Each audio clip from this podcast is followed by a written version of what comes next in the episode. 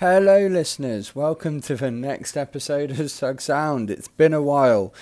I'm so sorry about this. I have been travelling and I'm currently in Turkey, so trying to record podcasts is proving more difficult than I thought it would be. However, I'm back and this is episode two in the mini-series of homelessness. What happens when you go to your council and say you are homeless? Housed or not housed? That is the question.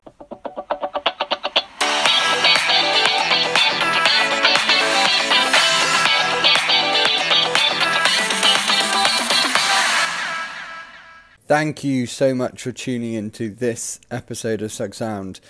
So, the question. When you go to your council and say you are homeless, what are they to do? Do they have to house you, or can they turn you down? Well, there's a thing called the Housing Act and the Homelessness Act, and they put into law, when you go to your council and say you are homeless or threatened with homelessness in what used to be twenty-eight days and it's now fifty-six days, they have a duty to assess your need and your situation, and they put you through a number of tests. One of these tests, the first one, is eligibility. So are you an E U citizen? Are you a citizen of the U K? And if you're not, it proves really difficult, and then it goes on to other tests which are far more complicated than this podcast is here for. So if you are eligible, then they test whether you are legally homeless or threatened with homelessness in the U K within fifty-six days. So what does legally homeless mean? Well, homelessness is not having a, a home, but the the law states, or it sets an, as an example, the person has nowhere in the world where they can reasonably live. So if you have nowhere in the world that you can reasonably live, you are classed as legally homeless or will be threatened with homelessness. Now, it comes on to the next one as well. If you are staying with your friends or family and it's a pretty hostile or na- nasty environment, you can be classed as legally homeless. Being legally homeless doesn't automatically entitle you to a flat or accommodation, because then it goes on to the next one, which is what the Homelessness Act two thousand two brought in. In priority need. So, are you uh, a pregnant woman? Are you a vulnerable person in the household?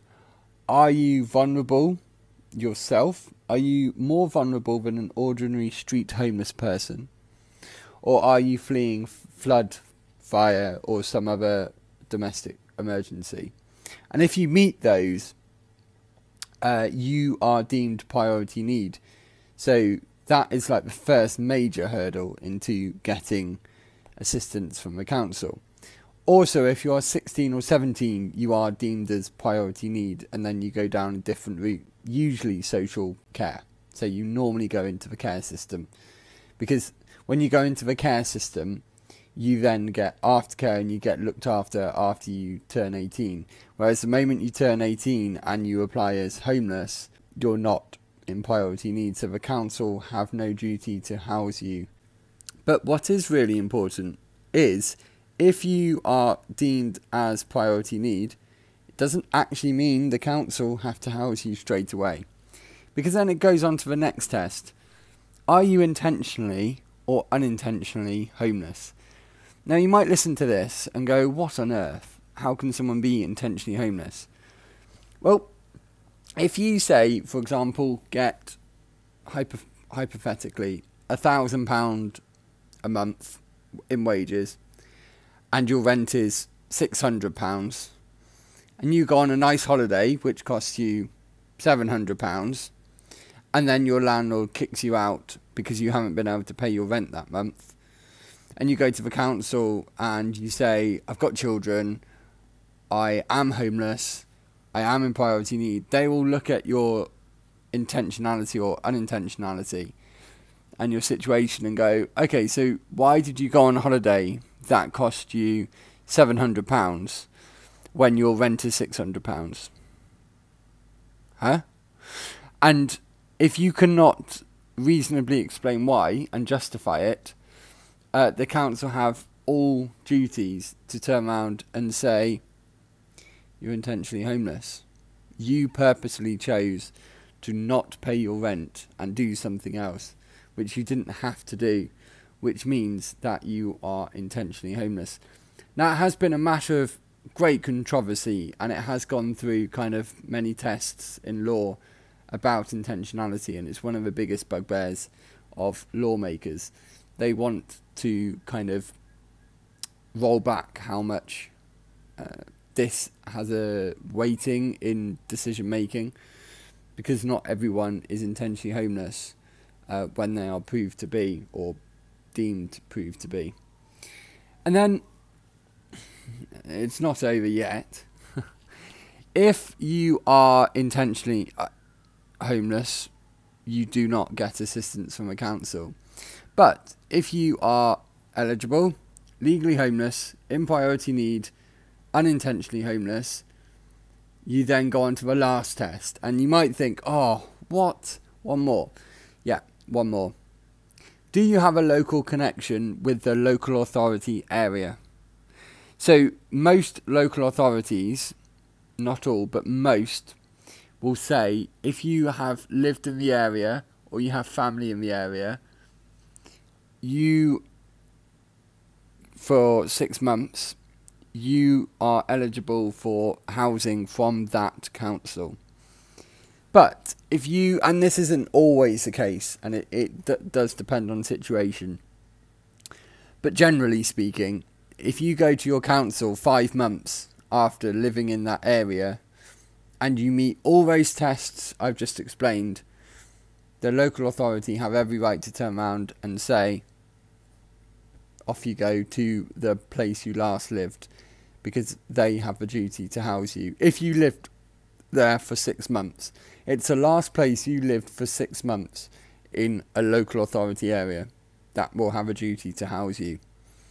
If you have lived in a local authority area, generally speaking, for less than six months, for like the last two years, it's the last local authority you spent more than six months in, which then has a duty to house you if you meet all those tests. And they will go through those tests as well, so you'll have to wait even longer. So this this common myth that if you are homeless, you go to your council and you get a nice council flat is slightly uh, untrue. It's massively untrue, and a lot of people don't realise that actually all these tests happen. You have to be in priority need, you have to prove you're unintentionally homeless, you have to be legally homeless, and you have to have a local connection with the area. So I hope that helped in busting your myths around homelessness. Now, uh, I know this has been a really delayed podcast, and I'm really, uh, really, really, really sorry about that. I was hoping to bring some audio in from Shelter, um, but I haven't had a chance to do that. And in the interest of time, I don't want to delay this podcast anymore. Um, I'm now in Athens, in Greece, uh, for the second half of the recording of this podcast. So travelling and making a podcast is unbelievably more difficult than I thought it would be. So I just want to get this podcast out. Uh, I will bring you another episode on homelessness uh, this week, and also I will be looking into homelessness in Europe. So I was in Istanbul and I'm now in Athens. So I will give you a, I'll give you a, a flavour of what homelessness is like on the continent as well.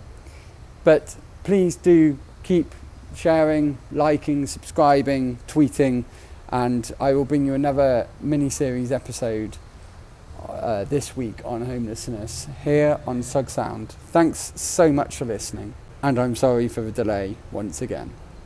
Thank you for listening to this episode in the mini-series on homelessness on Sugg Sound. Please do join in the conversation on social media. Our hashtag is Sugg Sound.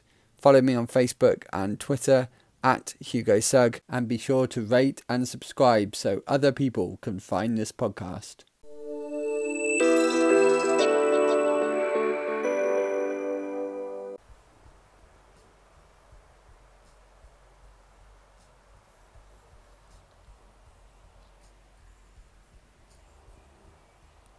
Hello and welcome to the next episode of Sugg Sound.